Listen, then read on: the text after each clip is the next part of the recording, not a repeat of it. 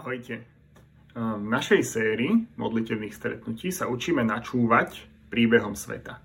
Chceme vedieť, čo naši priatelia, kolegovia, susedia považujú za prejav zla vo svete, pád, v čom vidia riešenie tohto problému, spasenie a kam v nádeji toto riešenie vedie do toho nového stvorenia. A chceme im cez to vedieť ukázať, ako je príbeh Evanielia tým lepším príbehom. Ako zlo, ktoré vidia, skutočne rieši iba Ježiš na kríži. A dnes budeme načúvať príbehu Majka Spirita a Johna Lennona. Imagine there's no heaven It's easy Pravý hrdina bol Ježiš Kristus Či už to je pravdivý príbeh, či veľký mýtus Boží syn bol symbol toho kráľa, ktorý nemal hrad Človeka, ktorý vedel, že dávať je viac ako brat Čo má spoločné John Lennon a Mike Spirit? Toleranciu ako riešenie pre nebezpečnú exkluzivitu. John Lennon je v tomto veľmi priamočiary. Bez strachu z neba a pekla, bez krajín a náboženstva Nebudú mať ľudia dôvod sa zabíjať a budú žiť spolu v miery a láske pre prítomný okamih. V texte Majka Spirita treba čítať medzi riadkami. Pravým hrdinom bol síce Ježiš Kristus, ale iba ako taký ašpiratívny vzor. Či bol skutočný, nie je podstatné. Vzorom je pre hrdinský život nás ostatných. Ten vyzerá ako snaživý, úprimný, skromný život – obyčajný život, ktorý nerieši teológiu a filozofiu, proste žije v pokoji so všetkými. Ako hovorí Mike Spirit vo svojom inom texte, verím v lásku, verím v silu, v moc prítomného okamihu. Či to nazveš Boh, Allah, karma, vesmír, energia je to jedno. Dôležité je veriť a byť úprimný. To je ich význanie viery. A ich evanielium tolerancie sa potom dá zhrnúť nasledovne. Ľudia sú prirodzene dobrí a všetci sú si rovní. To je ten príbeh stvorenia. Konflikt, zlo, nepokoje, nerovnosť v spoločnosti spôsobuje exkluzivita a netolerantnosť. To je pád spoločnosti. Riešením je teda zbaviť sa exkluzivity. Naplno sa ponoriť do tolerancie. To je spasenie spoločnosti. A výsledkom je svet, kde ľudia žijú v miery, a každý sa úprimne snaží byť najlepší, ako vie. To je to nové stvorenie, nová spoločnosť. V tolerancii sa teda stratia naše rozdiely aj naše konflikty. Zabudneme na exkluzivitu a vyhranenosť, ktoré konflikty spôsobujú. Holokaust to je exkluzivita rasy. Križiacké výpravy, exkluzivita náboženstva. Zločiny komunizmu, exkluzivita ideológie. Exkluzivita je agresívna, nebezpečná, Dovoliť si teda tvrdiť to, napríklad, že iba Ježíš je cestou k Bohu, je teda arogantné a nebezpečné. Ide o exkluzivitu, ktorá spôsobuje konflikty a nepokoj. Ide proti cieľu tolerancie, vybudovať raj na zemi, kde všetci žijú spolu v miery. Ako ľuďom, ktorí tomuto veria, povedať evanelium tak, že ho rovno neodmietnú. Čo potrebuje pochopiť Mike Spirit? A čo potrebujem pochopiť ja? Alebo ty? Lebo pre mňa je takýto príbeh lákavý. Už na mojich debatných súťažiach na strednej škole bol toto príbeh, ktorý ľudí motivoval. Cez pochopenie iných názorov, demokraciu a mieru milovnú debatu nastane pokoj zbraniam. Toto je vierovýznanie politického vedenia mesta, pre ktoré pracujem. V sociálnej spravodlivosti, ekológii a tolerancii nastane raj na zemi. Minimálne v Bratislave. Kážem si teda aj sám sebe prvom rade potrebujú vedieť, že ich túžba po svete bez konfliktu, svete, kde všetci žijú spolu v miery, je správna túžba.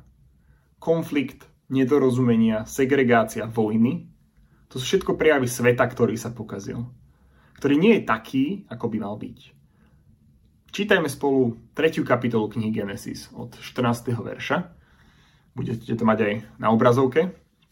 Tento text nasleduje hneď potom, ako Adam s Evou zjedli ovocie zo zakázaného stromu a Boh ich prichytil. Genesis 3, 14 až 19. Hospodin Boh povedal hadovi, pretože si to urobil, budeš prekliatý, vyvrhnutý spomedzi všetkého dobytka a všetkých divých zvierat. Budeš sa plaziť po bruchu a hltať prach po všetky dni svojho života. Nepriateľstvo ustanovuje medzi tebou a ženou, medzi tvojim potomstvom a jej potomstvom. Ono ti rozšliape hlavu, ty mu však zraníš petu. Žene povedal, rozmnožím tvoje trápenie v tehotenstve, v bolestiach budeš rodiť deti. Budeš túžiť po svojom mužovi, ale on bude vládnuť nad tebou. Mužovi povedal, pretože si poslúchol hlas svojej ženy a jedol si zo stromu, z ktorého som ti zakázal jesť, nech je pre teba prekliata pôda.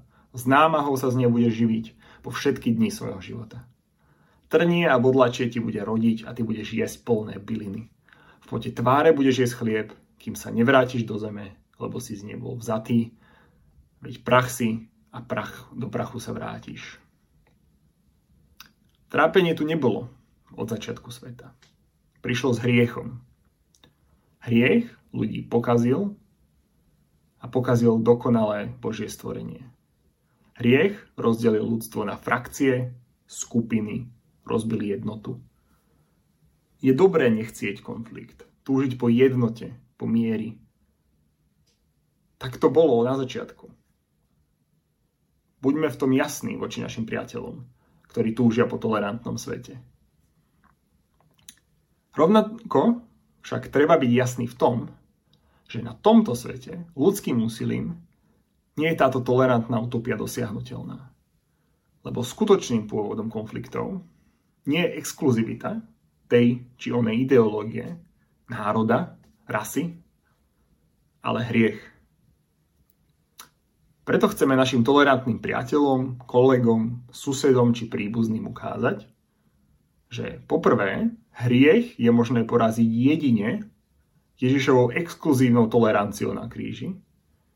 A dva, že premenená církev žije už tu, na zemi, ochutnávku tolerancie nového stvorenia.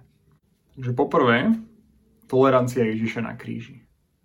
Keď Apoštol Pavol vysvetľuje veriacim v Ríme potrebu Ježišovej obete na kríži, najprv im ukazuje, všetci ľudia na svete, či už Židia, teda tí, ktorí poznali Boží zákon a snažili sa ho dodržiavať, alebo Gréci, či myslí všetkých ostatných pohanov, inovercov, ľudí, ktorí Boží zákon nepoznali a uctievali iných bohov a bôžikov, si zaslúžia súd kvôli svojmu hriechu úplne rovnako. Môžeme čítať z listu Rímanom, tiež z 3. kapitoly, verše 9 až 18. Čo teda? Máme a zda nejakú prednosť? Vôbec nie. Veď práve sme obvinili Židov aj Grékov, že všetci sú pod riechom. Ako je napísané, nie je to spravodlivého, nie je ani jedného. Nie je rozumného, nie je nikoho, kto by hľadal Boha. Všetci sa odvrátili, na pospol sa stali neužitočnými. Nie je nikoho, kto by robil dobro, nie je ani jedného. Ich hrdlo je otvorený hrob, svojimi jazykmi podvádzali, hadí jed majú na perách. Ich ústa sú plné kliatby a horkosti. Ich nohy sa náhlia prelievať krv. Na ich cestách skaza a bieda. Nepoznali cestu pokoja a v ich očiach nie pred Bohom. A do tejto depresívnej, beznádejnej situácie, ktorú Pavol opisuje, kde sú všetci ľudia na svete rovní pred Bohom vo svojom zle, ponúka rovno aj úžasnú nádej. Nádej, ktorá nevychádza z ľudskej snahy a zásluh. Čítame ďalej v Rimanom 3, 21 až 30. Teraz však je zjavená Božia spravodlivosť bez zákona, dosvedčená zákonom a prorokmi. Božia spravodlivosť skrze vieru Ježiša Krista pre všetkých, čo veria. Nie je totiž rozdiel, lebo všetci zhrešili a nemajú Božiu slávu ospravedlňovaní sú zadarmo jeho milosťou, vykúpením Ježišovi Kristovi. Boh ho ustanovil za prostriedok zmierenia skrze jeho krv prostredníctvom viery.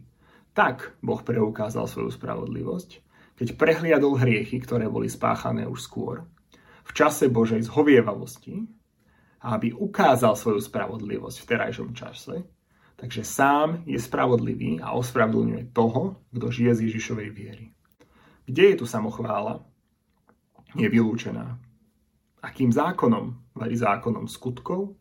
Nie, ale zákonom viery. Sme totiž presvedčení, že človek je ospravedlnený vierou bez skutkov zákona. A zda je Boh iba Bohom Židov, nie aj pohanov? Ale áno, aj pohanov, veď Boh je predsa jeden. On ospravedlnení obrezaných z viery a neobrezaných pre vieru. Počujte tie slova ešte raz. Všetci zhrešili, nie je to rozdielu. Verše 22-23 ale dostávajú Božiu spravodlivosť cez víru v Krista, verš 22, zadarmo sú ospravedlnení, verš 24. Je to Ježišova krv, ktorá boh, ktorou Boh zmieruje ľudí so sebou, 25. A takto Boh prejavuje svoju zhovievavosť, svoju toleranciu, tým, že prehliada, toleruje hriechy ľudstva, verš 26. Namiesto nášho zla sa pozerá na Ježišovu spravodlivosť, verš 26. Nikto nemá žiadnu zásluhu na svojej záchrane, nemá dôvod sa vystatovať. Verš 27. Boh sa v tom, čo Ježiš urobil na kríži, ukazuje ako úžasne tolerantný Boh. Bol by úplne v práve netolerovať nikoho, všetkých poslať preč, na veky. A vlastne to v nejakej forme aj musí urobiť. Musí potrestať hriech. Jeho dokonalosť nič iné nedopustí. Ale on našiel spôsob, ako nezničiť s hriechom aj hriešných ľudí. Našiel spôsob, ako dokáže dokonalý svetý Boh tolerovať hriech zlých ľudí. A to tým, že zničí namiesto nás sám seba. Ježiš žil dokonalý život za nás, zomrel namiesto nás a vstal ako prvý spomedzi nás. Aby my sme mohli byť väčšine s ním. Nie vďaka tomu, čo sme vo svojom živote spravili, ale napriek tomu. Hriech je teda možné poraziť jedine cez Božiu toleranciu nášho hriechu. Namiesto nás sa pozerá na Ježiša. Tak sa môžeme stať jeho ľudom, jeho deťmi, aby sme boli s ním na veky. Tam, kde už bude to na veky, v novom stvorení, nastane naozaj utopia. V poslednej knihe Biblie vidí Apoštol Ján, ako bude vyzerať nové stvorenie. Píše o tom v zjavení 21. kapitole v prvých štyroch veršoch. Videl som nové nebo a novú zem, lebo prvé nebo a prvá zem sa pominuli a ani mora už niet. A videl som, ako z neba od Boha zostupuje sveté mesto, nový Jeruzalem, pripravené ako nevesta ozdobená pre svojho ženícha. Od trónu som počul mohutný hlas. Pozri, Boží stánok medzi ľuďmi. Boh bude s nimi prebývať a oni budú jeho ľudom. On sám, ich Boh, bude s nimi. Zotriem z očí každú slzu a smrť už viac nebude. Ani smútok, ani nárek, ani bolesť už nebude, lebo čo bolo skôr, sa pominulo. To je krásne, ale je to však hrozne vzdialené. Keď našim kamarátom, susedom a kolegom povieme, že áno, ľudia budú žiť v miery, potom raz v novom stvorení, tak nemajú žiaden hmatateľný dôvod, prečo nám veriť. Dobre, povedia si, niekedy možno raz. A dovtedy čo? Čakať so zaťatými zubami, kým zomrieme? Tak sa nedá žiť. Nie, nie, ďakujem. My sa radšej budeme snažiť žiť lepšie tu a teraz. Aby Boh ukázal, aké úžasné to raz bude, keď budeme s ním na veky, dal dokopy církev, aby bola ochutnávkou neba, aby voňala ako Ježiš. Ako keď stojíte na ulici pred remeselnou pekárňou a tá omamná vôňa čerstvého chleba vám nedovolí odísť s prázdnymi rukami. Sám Ježiš nám ukazuje, ako to má vyzerať. V Janovom evanieliu čítame v 13. kapitole príbeh poslednej večere. Ježiš posledný krát stoluje so svojimi priateľmi a ďalší deň ho ukrižujú. Ježiš počas večere vstane a začne učeníkom umývať nohy. Špinavé, spotené, zaprášené nohy. Úloha pre toho najposlednejšieho sluhu. Tak toto čítame v Jánovi 13, verše 2 až 9. Pri večeri, keď diabol už vložil do srdca Judáša, syna Šimona Iškariotského, aby ho zradil, Ježiš vo vedomí toho, že otec mu dal všetko do rúk a že od Boha vyšiel a k Bohu odchádza, vstal od večere, odložil si vrchný odev, vzal si zásteru a opásal sa. Potom nalial do umývadla vodu a začal umývať učeníkom nohy a utierať ich zásterou, ktorou bol opásaný. Tak prišiel k Šimonovi Petrovi. Ten mu povedal, pane, ty mi chceš umývať nohy? Ježiš mu odpovedal, čo ja robím, ty to teraz nechápeš, ale neskôr pochopíš. Peter mu povedal, nikdy mi nebudeš umývať nohy. Ježiš mu odpovedal, ak ťa neumiem, nebudeš mať so mnou podiel. Šimon Peter mu povedal, pane, teda nie len nohy, ale aj ruky a hlavu. Ježiš, Boží syn, sa ponižuje a umýva všetkým nohy. Slúži z lásky. A vo vedomí toho, že patrí Bohu a všetko, čo má a kým je, aj tak nie je jeho, ale Božie. A potom, neskôr počas večere, učeníkom hovorí nasledovné. V 33. až 35. verši tej istej kapitoly. Deti, už len krátko budem s vami, budete ma hľadať, ale ako som povedal Židom, aj vám teraz hovorím, kam ja idem, tam vy nemôžete ísť. Nové prikázanie vám dávam, aby ste sa navzájom milovali. Ako som ja miloval vás, aby ste sa aj vy navzájom milovali. Podľa toho všetci spoznajú, že ste moji učeníci, ak budete mať lásku jeden k druhému. To, ako má svet poznať tých, ktorí nasledujú Krista, má byť podľa lásky. Ježiš najprv učeníkom fyzicky demonstruje, čo to znamená milovať a následne ich volá, aby tak žili, aj keď on s nimi už nebude. Čo to znamená prakticky? Vráťme sa do listu Apoštola Pavla Rímanom. Po tom, čo svojim čitateľom dôkladne vysvetľuje Evangelium a spasenie jedine z milostí, prechádza do aplikácie. Vie, že veriaci v Ríme v prvom storočí sa pýtali rovnakú otázku, ako sa pýtame aj my teraz. A čo teraz? Ako teraz máme žiť? Tak počúmajme. Rímanom 12. Láska nech je nepokritecká. Sprotivte si zlo, pridržajte sa dobra. Buďte si navzájom oddaní v bratskej láske, predbiehajte sa navzájom v úctivosti. Nebuďte leniví v horlivosti. Dajte sa rozohňovať duchom. Slúžte pánovi. Radujte sa v nádeji. V súžení buďte trpezliví, v modlitbe vytrvalí. Majte účasť na potrebách svetých. Voči cudzím buďte pohostinní. Dobrorečte tým, ktorí vás prenasledujú. Dobrorečte a nezlorečte. Radujte sa s radujúcimi a plačte s plačúcimi. Buďte navzájom jednej mysle. Nebuďte namyslení, ale majte porozumenie pre nízko postavených. Nebuďte múdri sami pre seba. Nikomu neodplácajte zlom za zlé. Usilujte sa o to, čo je dobré v očiach všetkých ľudí. Ak je to možné a závisí to od vás, žite v pokoji so všetkými ľuďmi. Milovaní, nepomstíte sa sami, ale dajte miesto hnevu. Veď je napísané, mne patrí pomsta, ja odplatím, hovorí pán. Naopak, ak je tvoj nepriateľ hladný, daj mu jesť. Ak je smedný, daj mu piť. Lebo keď toto urobíš, žeravé uhlie mu zhrnieš na hlavu. Nedaj sa premôcť zlému, ale dobrom premáhaj zlé. Toto je utopia, ale zároveň by to mala byť realita Božieho ľudu. Skupiny ľudí, ktorí vedia, že patria Kristovi, nie samým sebe. Ktorí vedia, že boli zachránení jedine Božou toleranciou na kríži.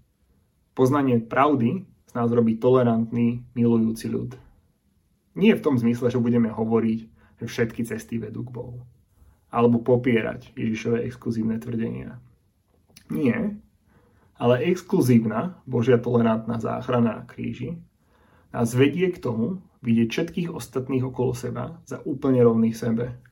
Rovnako stratených, rovnako núdznych, rovnako hriešných. Boží ľud, církev, by mala tolerantne milovať všetkých. Aj cudzích, aj svojich vlastných nepriateľov. Všetkým našim bratom a sestram bez rozdielu máme byť oddaní v láske. Predbiehať sa v úctivosti Pomstu nahrádza pomoc. Aký je teda príbeh Evanielia Ježiša Krista? Ľudia boli naozaj stvorení ako dobrí, bez hriechu. Ale ľudský hriech keď namiesto Boha ľudia poslúchli seba, zničil ľudské srdce, stvoril konflikt, zlo a rozdelenie. Riešenie ale teda nie je v zničení exkluzivity, ale hriechu. A hriech ničí jedine dokonalý život a dokonalá tolerantná obeď Ježiša na kríži. Cez kríž a zmrtvých stanie potom môže Boží ľud žiť tolerantne ako ochutnávku raja tu už na zemi. A potom dokonale v raji s Kristom v novom stvorení. Evangelium tolerancie teda netriafa pôvod problému a teda nikdy nedokáže dosiahnuť svoj cieľ. Zlé srdcia vždy ľudskú snahu nakoniec skazia. Z utópie, dobrie mienenej, bude vždy len dystópia. Potrebujeme nadprirodzenú toleranciu Ježiša Krista, aby vyriešila skutočný pôvod zla a nás premenila na milujúci, tolerantný národ. Tu a teraz, ako vôňu, ochutnávku toho, čo naplno zažijeme v novom stvorení.